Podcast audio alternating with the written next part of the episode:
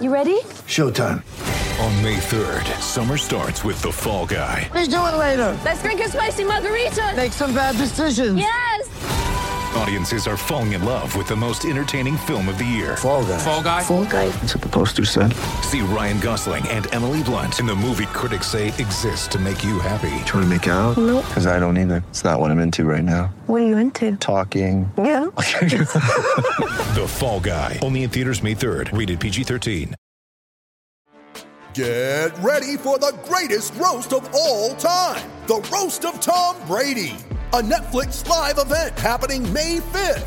Hosted by Kevin Hart, the seven time world champion gets his cleats held to the fire by famous friends and frenemies on an unforgettable night where everything is fair game. Tune in on May 5th at 5 p.m. Pacific time for the Roast of Tom Brady, live only on Netflix. Coming to you from Classic City, the capital of the Bulldog Nation. it's time for another edition of the podcast designed for the most die-hard Georgia fans in the country. Here are your hosts. Tyler and Curtis. What's up, guys? Welcome back to another edition of the Glory UGA podcast. I'm your host, Tyler, and I've got my co host Curtis here with me today to react to the news that Georgia defensive coordinator Dan Lanning has agreed to a deal to become the new head coach of the Oregon Ducks. I think the news was first broken by Chip Towers, I want to say Friday, and then immediately there was some pushback on that and there were some contradictory reports. But over the weekend, it became increasingly clear that Dan Lanning was indeed going to become the new Oregon head football coach. And the Oregon Ducks athletic program has at this point confirmed that and officially announced that Lanning will indeed be the Ducks' new head coach. And this is not what we were planning to talk about today. You know, we try to plan things out and get things organized a couple weeks in advance.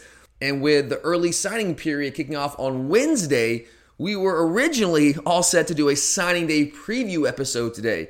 But as you guys know, the Dan Lanning news hits, and you know, it's kind of a big deal when you lose the defensive coordinator from the nation's top defense, just as the team is set to start practice for the Orange Bowl this week for the College playoff. So, with that coming down, that forced us to call an audible today. We're going to try to maybe work in some recruiting stuff into this conversation, but we've got to go heavy with the coaching carousel and all of its implications.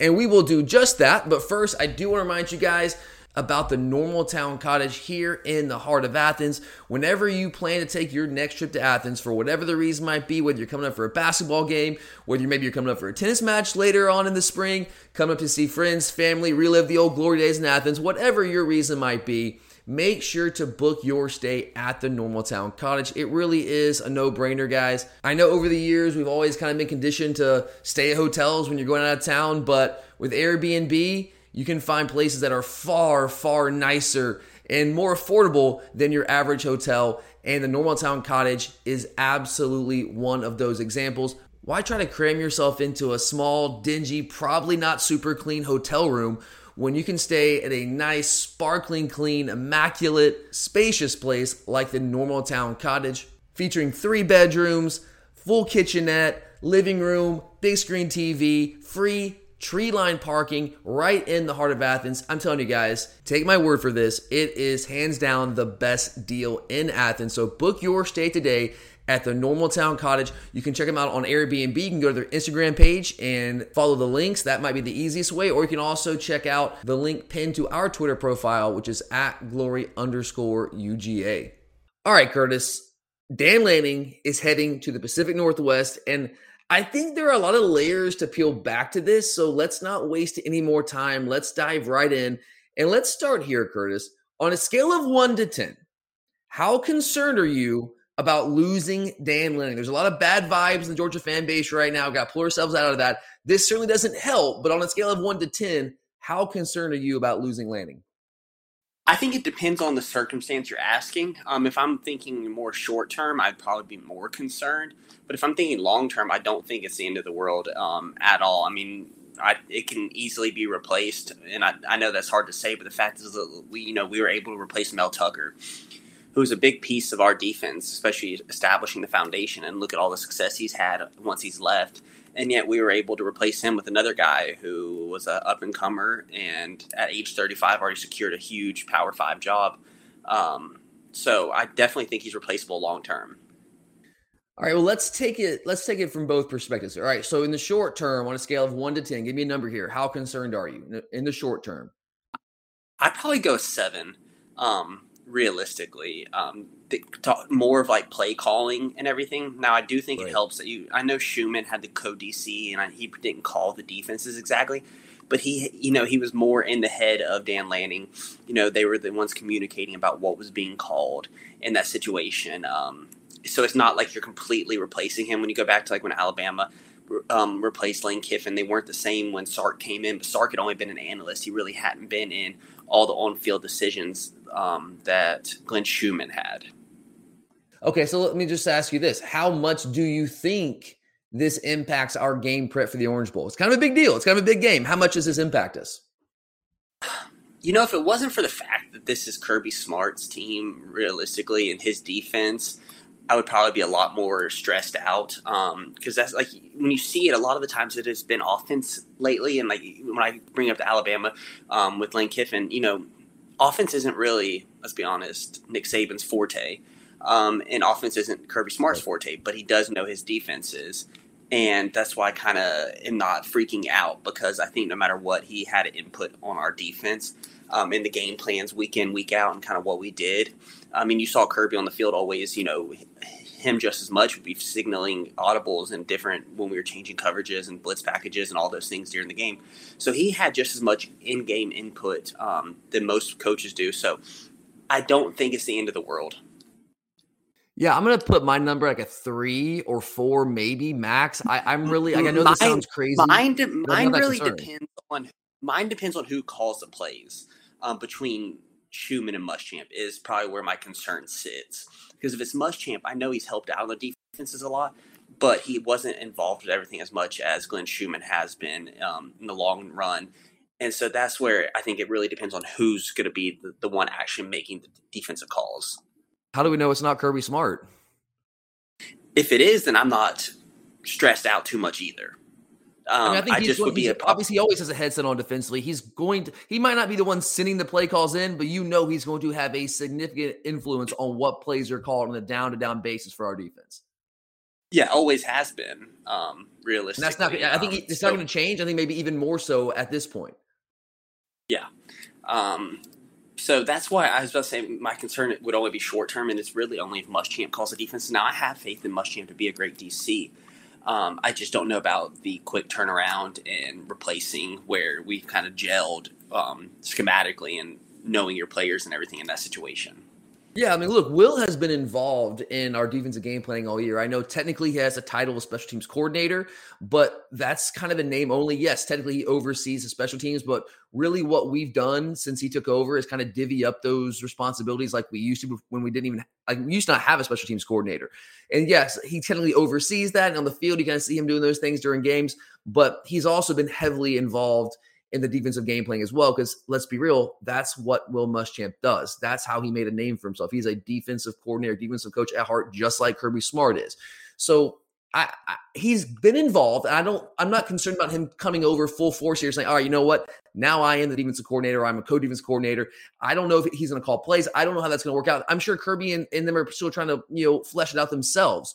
But I will say this about losing Lanning at this point, heading into really the, the beginning of, of preparation of practices for the Orange Bowl next week, and it starts next Tuesday.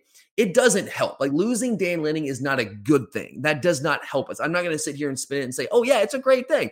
No big deal. I mean, it doesn't help. Okay, it doesn't. But that doesn't mean it has to be like a killer. And that's kind of where I am with this. We have, as you mentioned, Curtis, having a defensive centric head coach that really helps dull the pain here, helps mitigate that loss considerably. And I'll also throw this in. Yes, our defense, I think, if you look at it statistically throughout the entire year, the Alabama game and the SEC title game, notwithstanding, has been the best defense by and large all season long. I think almost any observer of college football would tell you that. And Dan Lanning has certainly played a significant role in that, obviously, as the defensive coordinator, overseeing the entire thing. But let's also be clear here. Dan Lanning has not done this alone. Dan Lanning does not sit in a conference room by himself and come up with a defensive game plan all by himself. each and every week. That's not how that works. Now, is he calling the plays out there on the field? Sure. Is he the guy set the meetings, all those kind of things, overseeing the, the, the defense? Yes, absolutely. Again, it doesn't help that he's not going to be fully in like he would have been otherwise. But he has not done this alone. Will Muschamp has been heavily involved. Glenn Schumann has been heavily involved. He's already been the co-DC. Kirby Smart's always involved defensively. Don't let him ever fool you trying to suggest that he's not. Of course he is. So when you have a defensive centric head coach and you have guys that have been that involved – in the defensive game plans. A guy that's been the former defense coordinator, very successful defense coordinator himself, and Will Muschamp, and Glenn Schumann, who's been game playing with Kirby Smart for you know defensively going back to the days of Alabama. I'm just not freaking out about this. It's somewhat of a distraction, absolutely, and you want to have all hands on deck, of course, and. I don't know how focused he's going to be on this on this game. I mean, I'm sure he'll, he'll do the best he can. he's juggling a lot of things here, a lot of responsibilities and that's tough. So it, it doesn't help, but it's also not necessarily a, a, death sentence for our team, for our defense. It's not a debilitating loss, in my opinion. All right, Kurt. So that's the short term. Let's look at the long term here. On a scale of one to ten, how concerned are you about losing Lanning in the long term? Give me a number. If I had to be honest, I'd probably say a two. That's kind of where I am. Okay, why why not much concern in the long term? Realistically, my biggest thing, you know, I'm, I texted you about this on Saturday you know, he did a good job recruiting when he first got here, but I felt like our recruiting has kind of taken a step back, especially the outside linebacker, the last couple years to where we actually are going to be very, very thin going in going forward, especially next year. Um, and I highlight that by two classes ago, the big misses. You know, everyone talks about Will Anderson. Yes, he missed on Will Anderson, but he also missed on BJ Ojulari. Um, we yep. didn't really go after him at Had his all. brother on campus and missed him. Yep. Yeah, and showed absolutely zero interest in him, and instead we end up with um, MJ Sherman and Chaz Chambliss. Not sure if Sherman, I know, is still yet to be seen, but BJ Ojulari and Will Anderson have both been immediate contributors since their freshman year. Um, so that's one thing players that really right away. Yeah, impact players, and that's one thing that really stands out to me is the last couple classes he is not recruited. Throw in Dallas Turner, Curtis. Throw in Dallas Turner from last year's class. Yeah, we were, and, we were, and we were heavily involved with Dallas Turner. We didn't get him, and we end up with Chaz. I mean, I mean, we were probably going to take Chambliss anyway, but that that was. I mean, that's our top edge rusher. I mean, I guess you can say Xavier Sawyer, but like he's a project. Like he's a really talented player, but he wasn't. He didn't play that position in high school. It's more of a project. He has a highly rec- recruited, highly rated, highly recruited guy. So we did land him, but there are some pretty high profile misses on the recruiting trail from that position. And that's what stands out to me. And even going into this class right now, we don't have a true stud at outside linebacker on our commit list at all. Um, and we've already it's already pretty much well known fact that we're gonna have to go to the portal because we don't have the depth that we need at that position, um, especially going into this class. So he has taken a step back, in my opinion, recruiting the last couple years at his position. Um, so I want to point that out first, and then second of all, like if it stays with Muschamp and Schumann as co-DCs, I have full faith in them recruiting wise, and I think the one thing that we have to discuss is realistically there is an opening right now, and it comes down to do we give it to um, give it back to Scott Cochran and make you know Muschamp almost coach outside linebackers or something of that, or do we go and hire a new outside linebacker coach um, to help recruiting also? Because if we do hire a new outside linebacker coach to also help recruiting at that one position, I don't think you'll miss a beat. Honestly, defensively recruiting. Yeah, we're, we're going to get to that, Chris. I'm glad you brought that up. Got that in a couple questions. We'll definitely dive headfirst into that. And I, I want to touch on Dan Lanning as a recruiter here just for another minute. I don't want people to sit here and think that we're just crapping on Dan Lanning, saying, oh, this guy's a terrible recruiter. That's not the case. Dan Lanning was, was instrumental when he came on board and kind of really firming up Nolan Smith's commitment. He's done a good job for us. He's been a good recruiter. I just don't think he has been an elite recruiter while he's been here now. Because there have been some high profile misses, and you're exactly right, Curse. That position that he inherited was kind of it, not kind of it was like the strength of the team.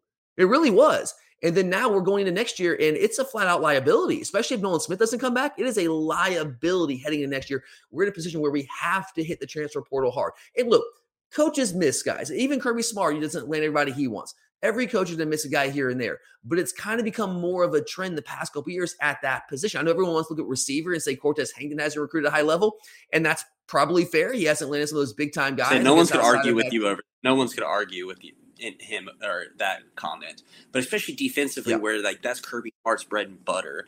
Um, and that's another reason why I'm not exactly fear or scared as much because as long as Kirby's the head coach, defensive recruiting is not going to be as much of an issue. Right. Um, but um, he definitely has been the weak link of our recruiting at that on defense lately.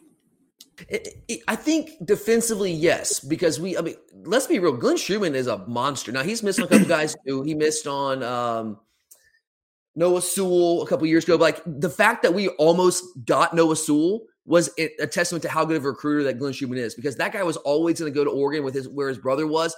You know, their family's very close knit in that culture, and the idea that we came as close as we did to pulling him from the West Coast like that that's a testament to how good of a recruiter that Glenn Schumann is at the inside linebacker position. And he's landing guy after guy after guy at that position. And look, we, we have some, I think, some guys that are undervalued as as edge rushers in this class. I think Carlton Madden is going to be a really good edge rusher. I actually like Darris Smith, and those guys are they're not highly rated. They're not the big five stars. They're not going to you know make a splash and at least on, on signing day and all that kind of thing. But I think those guys can be big time players for us. But the fact is, there have been some really high profile misses at that position.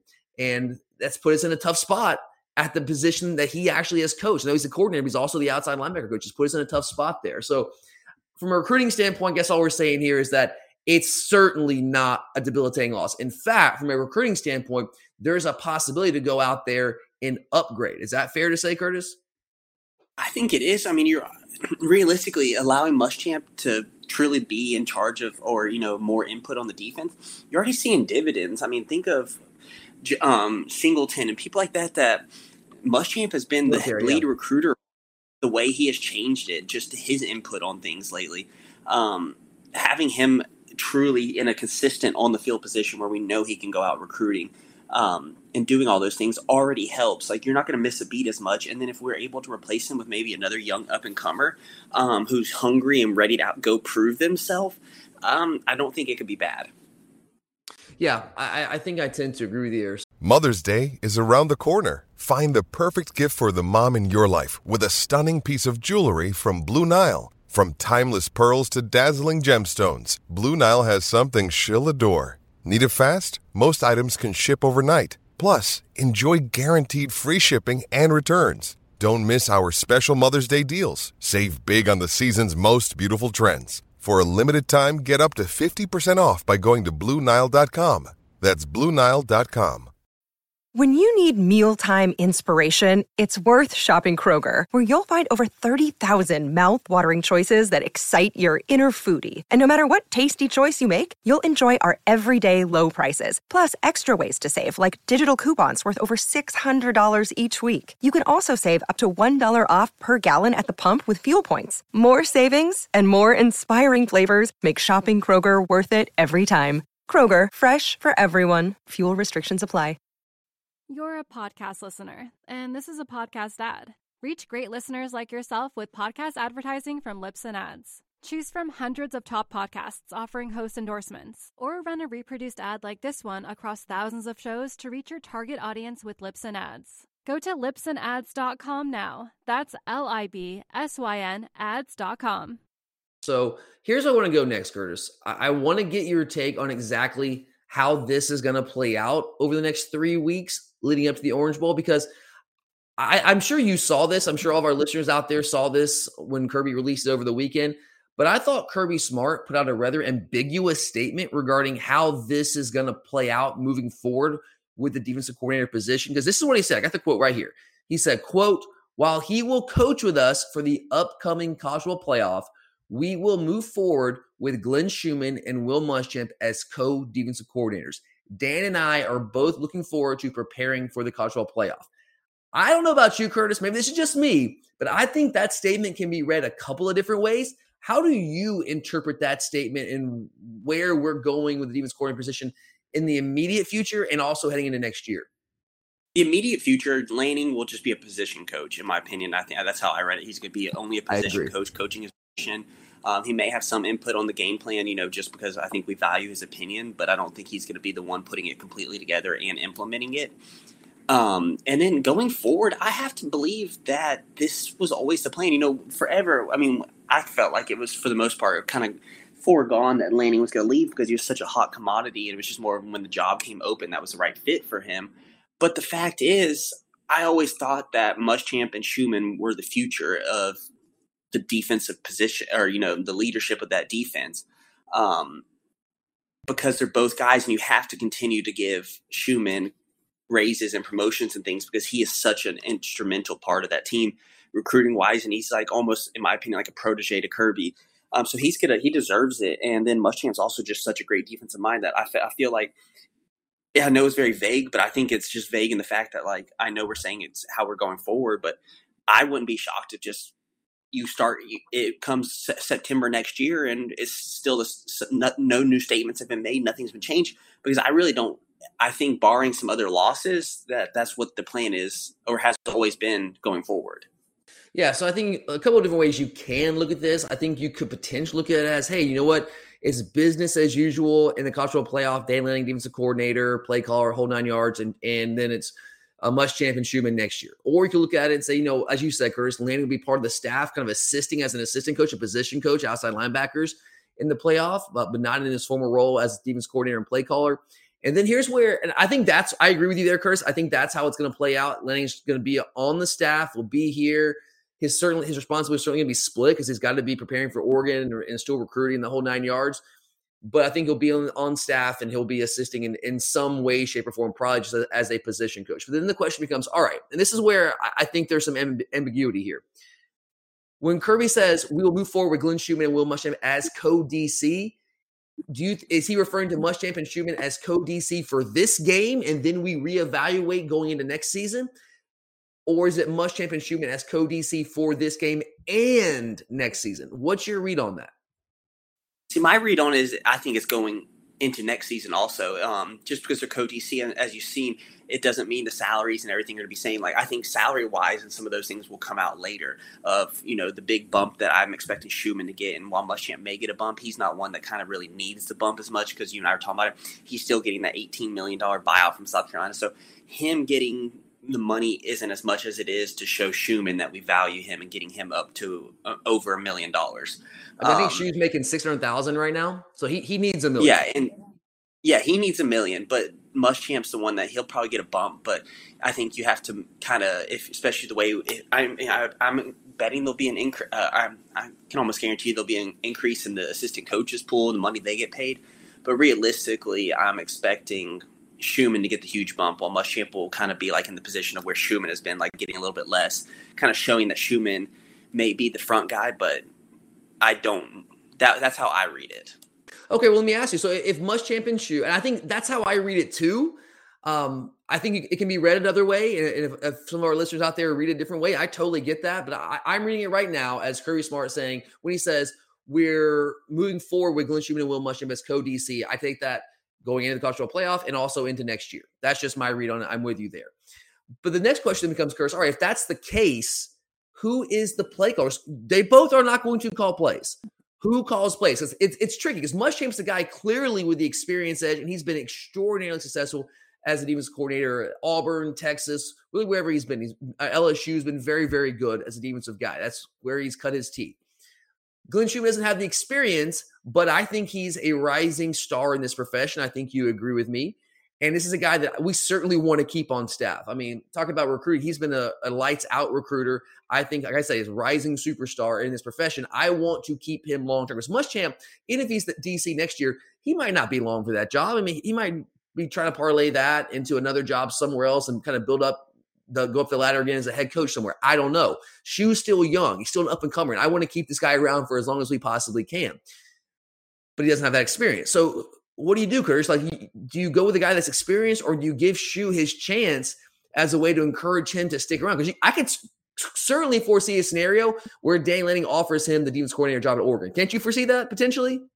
I, I could, and I think that's why you have to give Schumann the chance to call plays. And here's the thing: if it doesn't work out, and hey, he's not if he shows ends up not being ready to do that, then I don't know if you have as much of a catastrophe in the fact that they're co DCs and you're just like no one truly has to know about change. I mean, you'll know, but it's not going to be as big of a change where you saw up in Ohio State where they literally took the play calling duty away from the DC and there was yeah. no co DC situation. Yeah. So what I here's I guess my take on it is I would say Muschamp is going to be around town. He's going to be on the staff one way or another next year, no matter what. He's not going anywhere. His son's still here. They're living in Athens. You're right, He has that money that's still coming in from South Carolina. He's got that windfall coming in. in the, he's in the fire coaches club. but Glenn Schumann, there's no guarantees in to be here if we don't allow him to take on those additional responsibilities. All these coaches want to take the next step in their profession. And the next step for he's been co-DC. The next step for him is to be the D, like you can call it co-DC a name, but to be the primary play caller, to be that guy, to be what Dan Lanning has been. And if Dan Lanning potentially offers him that, which and there's no guarantee that Lanning is offer him that, maybe Lanning wants to branch out and bring somebody else in I, that has experience. I don't know, but it's certainly a, a, a I think more than a decent possibility that he would be interested in getting Glenn Schumann over to Oregon. So if that's the case, I think you have to you really need to strongly consider giving him those play calling responsibilities. Like I said, he's not he's much less of a guarantee to be here next year. I think Muschamp's going to be here regardless. Schumann, not as much. So for me, I'm with yeah, you. Schumann I, just Schumann just got his second Butkus Award winner under him. So he is he's a rising star, and you're going to have to reward him two Butkus Award winners in four years. I mean, are you kidding me? I mean, you've got. I mean, Lanning, I think was a four hundred twenty-five thousand dollar bump after last year. As good as our defense has been this year, as good of a recruiter as Schumann has been, as instrumental as he's been in the game planning, this guy's got to get that level of a bump, if not more. Honestly, it, it, has to happen. I think you need to give him the play calling duties. And and the good thing is you've got Muschamp there with him, who has that experience. You can kind of help guide him and help get his feet under him. You got Kirby Smart there as well. I mean, can you have two better mentors in the same building to help you kind of get on your feet in your first time as a defensive play caller? To have those guys to lean on. I mean, that's no, that's I mean, it's really hard to imagine having a better situation for a first time play caller as a defense coordinator. And I don't know if that's how it's going to play out, but that's how I would go about it if, if I'm Kirby Smart. Now, he obviously has a lot more knowledge about what's going on behind the scenes than we do, but that's kind of how I would approach it. Um, all right, Kurt. So you and I were both in agreement that Lanning is not going to be calling plays in the playoffs. He's going to be assisting in some role, probably as a position coach. Is that the right move here? Is that the right move to say, all right, I, take a step back? I, I think it is because I think the fact is like Kirby has had firsthand experience probably how much it is to balance. Um, and I think he knows better than anyone what is needed to be successful. Um, and probably wants to be fair to the players that on this team also. Um, and maybe they had a frank conversation was like, if you don't think you can handle it, I need to know. So I we don't know how it all played out between all of them. But the fact is, I don't think it's a I think it's a good good choice because it allows it just allows people to focus on what they need to do, what's in front of them, without having something pulling at them from some, you know, pulling them away to try to focus on something else. Yeah, I mean, you said it, Curtis. Kirby lived this in 2015. Once he got the Georgia job, he lived this. He was trying to recruit for us, and he was also trying to prepare for a playoff run for Alabama. And he was he actually stayed on as their actual defensive coordinator. He was actually calling plays in the national championship game in in that was that 2015 season, I guess in the 2016, but the 2015 season.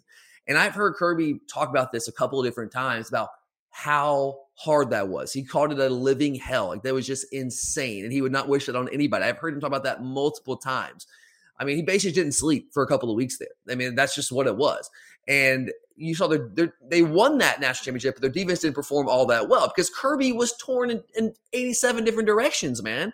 That's a very, very difficult thing. No matter what you want to do, you want to do right by both parties. You want to do right by the players that, that have been fighting with you all year long in that program that's giving this opportunity, but you also are getting a, a huge pay bump, a lot of money from this new program, and you want to get off on your on the right foot as well. So you're torn in different directions. Kirby's lived that, and I think that experience has kind of helped him realize like this is kind of the direction we need to go. It was really hard for me. I don't think I put my best foot forward in either job.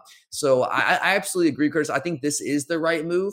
Um, it's nice that Lanning will still be around. I am very excited that he will be there because I would love to have his input. I mean, he'll still be involved in the game playing. He's just not going to be the guy that's as intimately involved as he previously was. I, I, absolutely, I think this is the right move. You can't have a guy when you're talking about a national championship. You cannot have a guy. I don't say his loyalties are torn. He obviously wants us to win, but his responsibilities are torn here. And there's just not enough hours in the day for him to do the kind of job that we need him to do as a defensive coordinator for us heading into the college football playoff. It's just too important. The stakes are too high. You simply can't let it happen.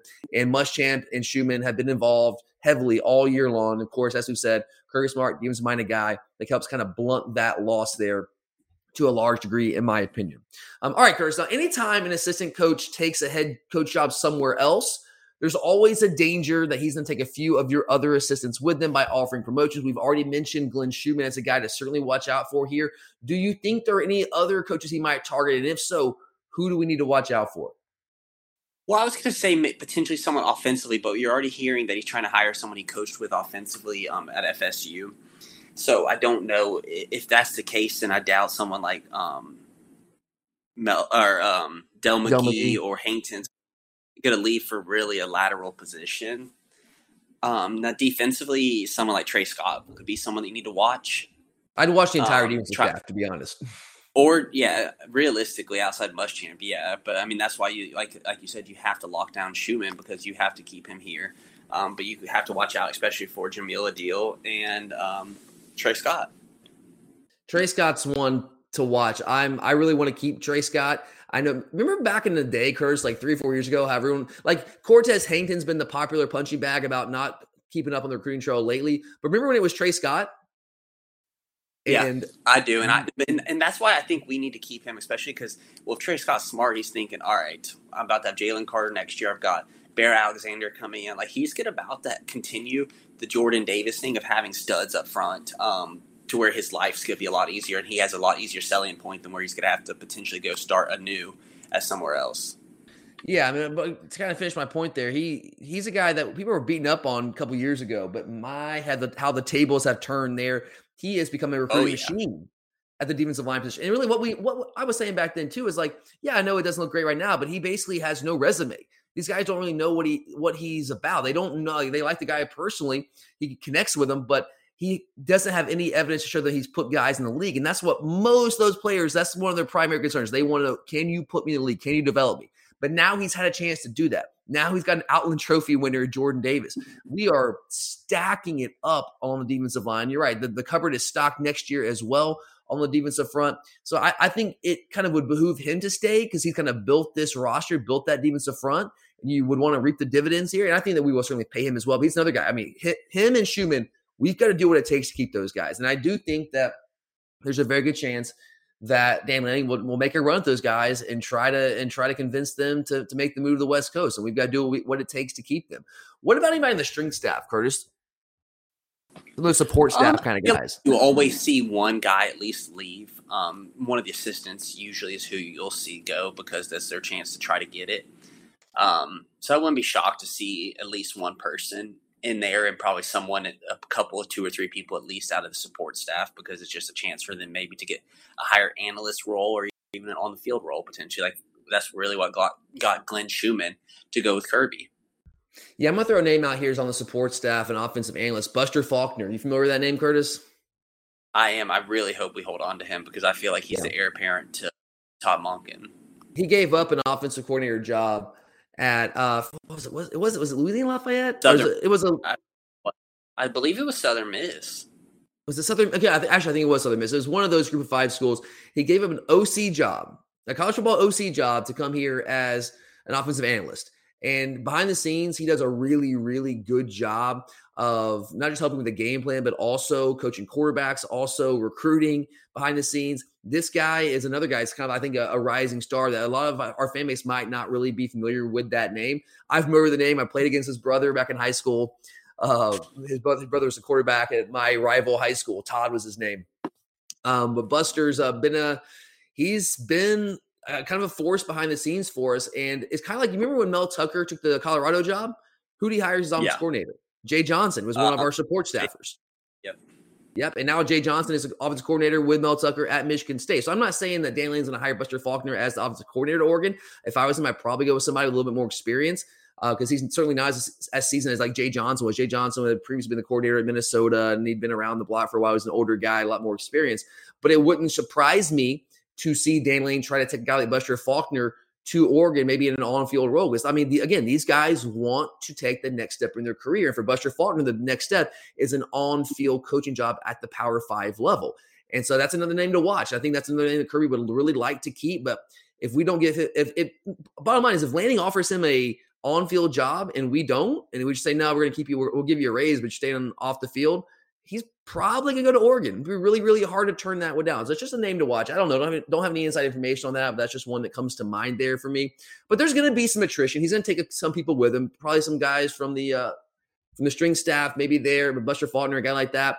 But some analysts, you know, some of those kind of guys. Typically, you see that kind of movement. Really, and that's inevitable. Those guys want promotions. All these guys do. But as long as we can keep Schumann and we can keep Tray Scott and keep the rest of like the on-field staff intact, I would feel okay with that. I feel very good about that. You're a podcast listener, and this is a podcast ad. Reach great listeners like yourself with podcast advertising from Libsyn Ads. Choose from hundreds of top podcasts offering host endorsements, or run a reproduced ad like this one across thousands of shows to reach your target audience with Libsyn Ads. Go to libsynads.com now. That's L I B S Y N ads.com. You're a podcast listener, and this is a podcast ad. Reach great listeners like yourself with podcast advertising from Libsyn Ads. Choose from hundreds of top podcasts offering host endorsements, or run a reproduced ad like this one across thousands of shows to reach your target audience with Libsyn Ads. Go to libsynads.com now. That's L I B S Y N ads.com. Uh, and let's go there, Curtis. And that's what I want to talk about next year. I want to get your take on the composition of our on field coaching staff next year. There's still a lot to de- determine and decide here. We still don't know who might get other offers or take other jobs. And, and Mike Bobo, Curtis, you and I were texting Yep, about I this. was about to bring that up. Yeah, I did. Yeah, that's a name that. I mean, you and I have been talking about it. I keep hearing around town here in Athens that he has a really good chance of ending up on our staff in some capacity, whether that's on the field or off the field. Uh, he's got a he's got a son who is a senior in high school this year. Drew Bobo was committed to Auburn. Well, Bobo's not the coach at Auburn anymore. We we we had been recruiting Bobo, so there's a good chance he might end up. I don't know if it'd be preferred walk on or maybe as, as a scholarship if we have an extra one. But there's a really good chance that Bobo is going to be on our staff in some capacity next year. So Curtis, there's a lot left to determine here, but the limited info that we have to work off of right now. Just let's spitball here, man. Like, what is your projection on what our staff looks like next year? Well, here's my thing. If Bobo comes in as a potential quarterback coach, on the field coach, then my view is Cortez Hankton's gone.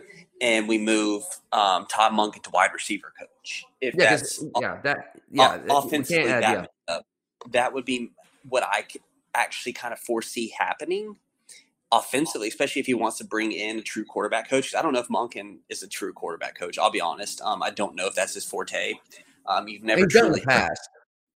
But you just you haven't heard about it as much lately. Um, so I don't know if they want to true bring in a true quarterback coach and Bobo, especially someone who like think Gunner Stockton. He has a great familiarity with Gunner Stockton. That would be a great way to help develop Gunner Stockton going forward, um, which is something Kirby Kirby needs really bad as a young guy to come in and take the job and hold it for two or three years and not hold, wait for all these stable, you know, these transition people or people that shouldn't even be having the job but having to take it because other things. He needs someone to come in and take it from young age and develop into it. And you can see that with Bobo and say Stockton or even uh, and the fact that he could just focus on them and not have to worry about play calling but developing them. And then defensively, um, I think that we're going to hire an outside linebacker coach. I think I'm ready to say that I'm pretty positive that I don't think Cochran gets his job back. So I, I think going forward, we're not going to have a special teams coach, but just kind of separate it between them and try to load up on position coaches. Yeah, I actually um that's the word around town. I I have on pretty good authority that Scott Cochran is unlikely to return in an on-field capacity. Which I And- hate it for him because I really like Yeah, the guy. I mean, I can't say I love him like Bama fans do, but I really like him and like Sucks. his energy and what he stands for. But r- r- right now, he's a liability. You know, you and I were texting about that, and I was like, I, I, I just think it's dangerous right now to have him because it's gonna be tough to go into a parent's home um, or It's you know, really into a unfortunate, child's home. but you're right. Yeah, it's a it's a tough. It'll be a tough sell, and then I don't know if he brings enough to the table to potentially take away from a good position coach that can help. You know, focus where we truly need it. Because I think offensively, if we were able to have a quarterback coach and then defensively have one that coaches every position, and then like a DC almost that can be over it all, kind of like Muschamp right now helps with safeties and Addae does cornerbacks. But if he could just kind of be like a CEO of the defense, or even Monk could be CEO of the offense, it helps them. So what in that scenario? You said earlier you think Muschamp's gonna be back next year. I agree with that. What does Muschamp coach?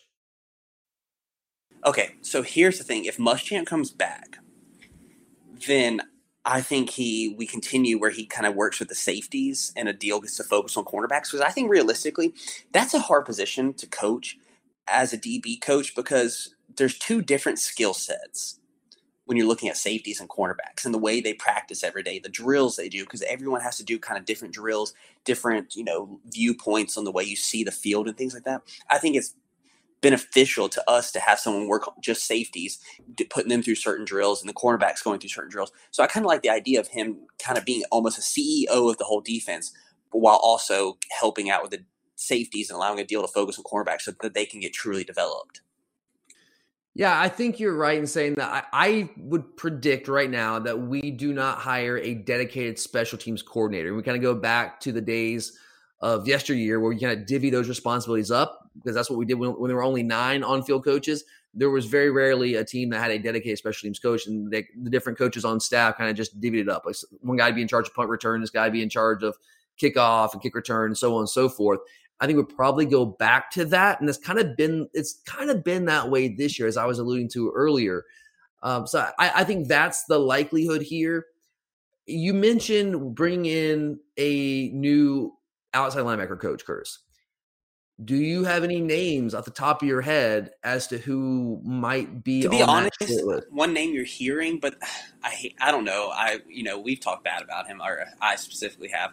Um, so I'm going to bring him up, but first I just want to mention the fact is like realistically, I don't know off the top of my head anyone that's like a set outside linebacker coach. I, just, I would definitely have to look kind of probably in the, the lower ranking schools to potentially see someone, but I don't know someone off the top of my head that is an established. Guys, that's something you can learn. I mean, coaches make the transition all the time. It's not uncommon. Yeah, so that's why it's hard. I mean, I think there's two two potential two potential people. I got first, two on my list here. I want to see if you come with the same ones. All right, who you got? My first one is Christian Robinson. Okay, he's on my list. And then number two is Nick Williams. Also on my list. Those are my two. Yes. And look, I, I Williams is the one I was the one I was referring to where we've kind of been really hard and trashing him, which because I do think it wasn't handled correctly, and I will and I do. But if Kirby is willing to bury the hatchet and move forward for the best of the team, then I will get behind him. Um, so I mean, I still have some anger with him, but I think that those are the two people I wouldn't be shocked. Yeah, I mean Nick Williams didn't leave on like the best of terms. Um, had that on pretty good authority, but it's nothing that he can't come back from. Um, it, it, that's kind of how I would phrase that. There, I think he's he's he certainly would be welcome back in, in an on-field role, and that's really what he wanted. You know, all these guys that they want to take that next step, and Nick Williams is no different there. He is an awesome young recruiter. Christian Robinson's kind of built the same way. He's a really good young recruiter. He kind of hitched his wagons to the Ronnie's coordinator and Todd Grantham. Todd Grantham. And Todd Grantham, but uh, Todd Grantham's gone, and Chris Robinson's a free agent on the market, and Georgia makes a lot of sense. And I, I guess I don't, Kurt. Can you forgive him for being a Gator for all those years? I can because I've forgiven yeah. Will Muschamp, but the thing is, Muschamp yeah, wasn't as vocal Twitter with the stuff Christian yeah, Robinson like, did. And I know that he had a job to do, but he was very like vocal anti Georgia. Did you have a job? I understand that, and like he was a Mississippi State. So I tried not to hold too much because like people people sold their soul for less, um, realistically, when it comes down to it for work. Um, so I try not to hold it against him. If he's been in Athens, I've probably seen him around downtown or out to yeah. eat because he was he was very prevalent in the downtown society. Yes, the downtown scene that Christian Robinson was for a little while there. Yeah, he's a good dude, man. I, I absolutely no problems. Not, not, even a wouldn't even blink an eye there. Um, comes from a really good family. They're great people. Um, I would welcome Christian Robinson back with open arms. Like, do you think that would be a good hire if it was Christian Robinson? I think it would be. I mean, first off, he's like Kirby in the fact that he loves Georgia, or I mean, I don't know, but that he played here. Um, so he has ties yeah. to Georgia. He can sell everything that they can provide you and say, look, like, hey, if football doesn't work out, they can give you an avenue to be a coach like I did. So like he can provide a lot of different things and like he recruited decently. I mean, honestly, if there hadn't been so much turmoil in Florida, he probably would have kept uh, Shemar James. Well, he recruited really well considering who his head coach was at Florida. It's really hard to recruit yeah. around that clown of a human being and the in, in the the non committal of them all with Todd Grantham, you didn't know when he was going to leave. Yeah, yeah, all the smoke around Todd Grantham being on the hot seat, all that. Yeah, that's tough.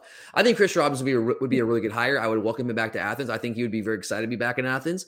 Uh, Nick Williams, I would also welcome him back to Athens. I think they're both really good, young, up and coming coaches um, who can recruit really well. And uh, when you're young like that, because think Curtis Kirby puts a premium on recruiting, right?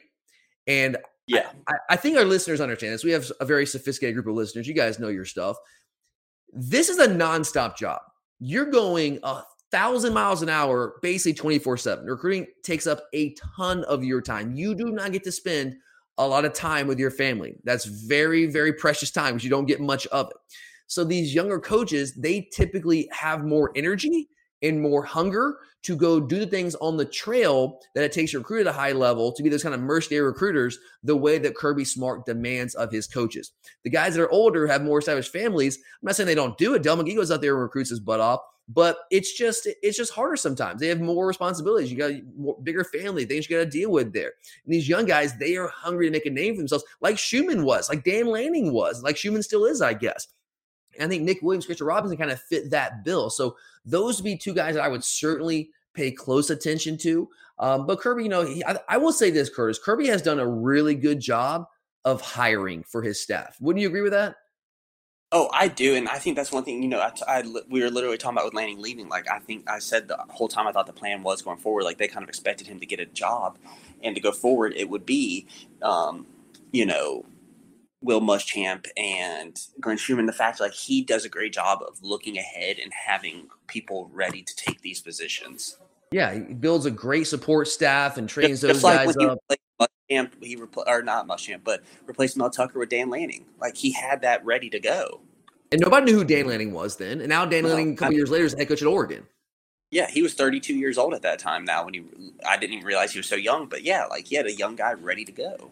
He was an unknown commodity. So I honestly, I have, and people, I know people get frustrated Kirby Smart with some of the coaching decisions and handling personnel, especially the quarterback position. Obviously, we've gone on and fair. on about that. But this is one thing. Let's give the guy credit where credit's due. This guy has been an absolute killer when it comes to hiring. He has hired, and he's willing. He's people. willing to move on too if it's not working, like James Coley he has shown that ability. And you mentioned Cortez Hankton. I you really think Cortez Hankton might be a guy that could get the axe? I don't know if I see that, Curtis. I, I don't know. I I mean, I if know. I had to think someone getting the axe, it would be shocked to be him. I mean, realistically, we have not recruited well at that position. We've had we've hit some on some on um you know diamonds in the rough, but at the same time, I think that he's a casualty. The fact that someone offensively, maybe the, the, what we have at quarterback, I don't know, but we've been too stubborn and not throwing the ball, um, rotating too much. That so. hurts. It's hard to recruit receivers when we don't throw the ball more than 25 times a game. Yeah, and that's why I'm saying going forward we're going to have to do it. Um, that's a whole nother discussion, but well, I don't know. Recruit guys like George Pickens, Jermaine Burton, Marcus Rosemy-Jacksaint, Ladd McConkey, I know um, it wasn't a big time recruit, but he. And I mean, here's the guy. thing too. Here's the thing too. Like you're hearing the potential that O Stetson will be back. He'll be the quarterback next year. It's going to be hard to get a wide receiver to want to come play for Georgia, thinking that's going to be my QB one next year. I mean, I know that's a whole other conversation, but, but the fact is, like, if you when have you truly seen him throw a lot of the time and be successful in it? And you're like, do I really want to come waste a whole year with that? It absolutely does not help. All right, Curtis, I'm gonna get you out of here on this one, man. I know you got one last final exam that you got to get to tomorrow, so I'm gonna let you go study for that. All right, so talk about Hankton, talk about Bobo. Who you putting your money on? Who's more likely to be on Georgia's offensive coaching staff next year? If I had to put on money on coaching staff, I say Bobo. Oh, say Bobo. Mm. I mean, right now, I know yeah. I, I, know he's a casualty. We've talked about that, but the fact is, even though he's a casualty, then are we really going to lose anything by putting Todd Monken in that position? But I've also and I've also heard. Well, and you got to think Todd Monken's the one. Todd Monken's the one that wanted Ladd McConkey. Yeah, yeah, that's true. That's that is true, and that was a, a late, a very late offer. And I've actually heard Hankton's name mentioned in connection with a couple other jobs. LSU. I don't know how strong that was. It was mentioned.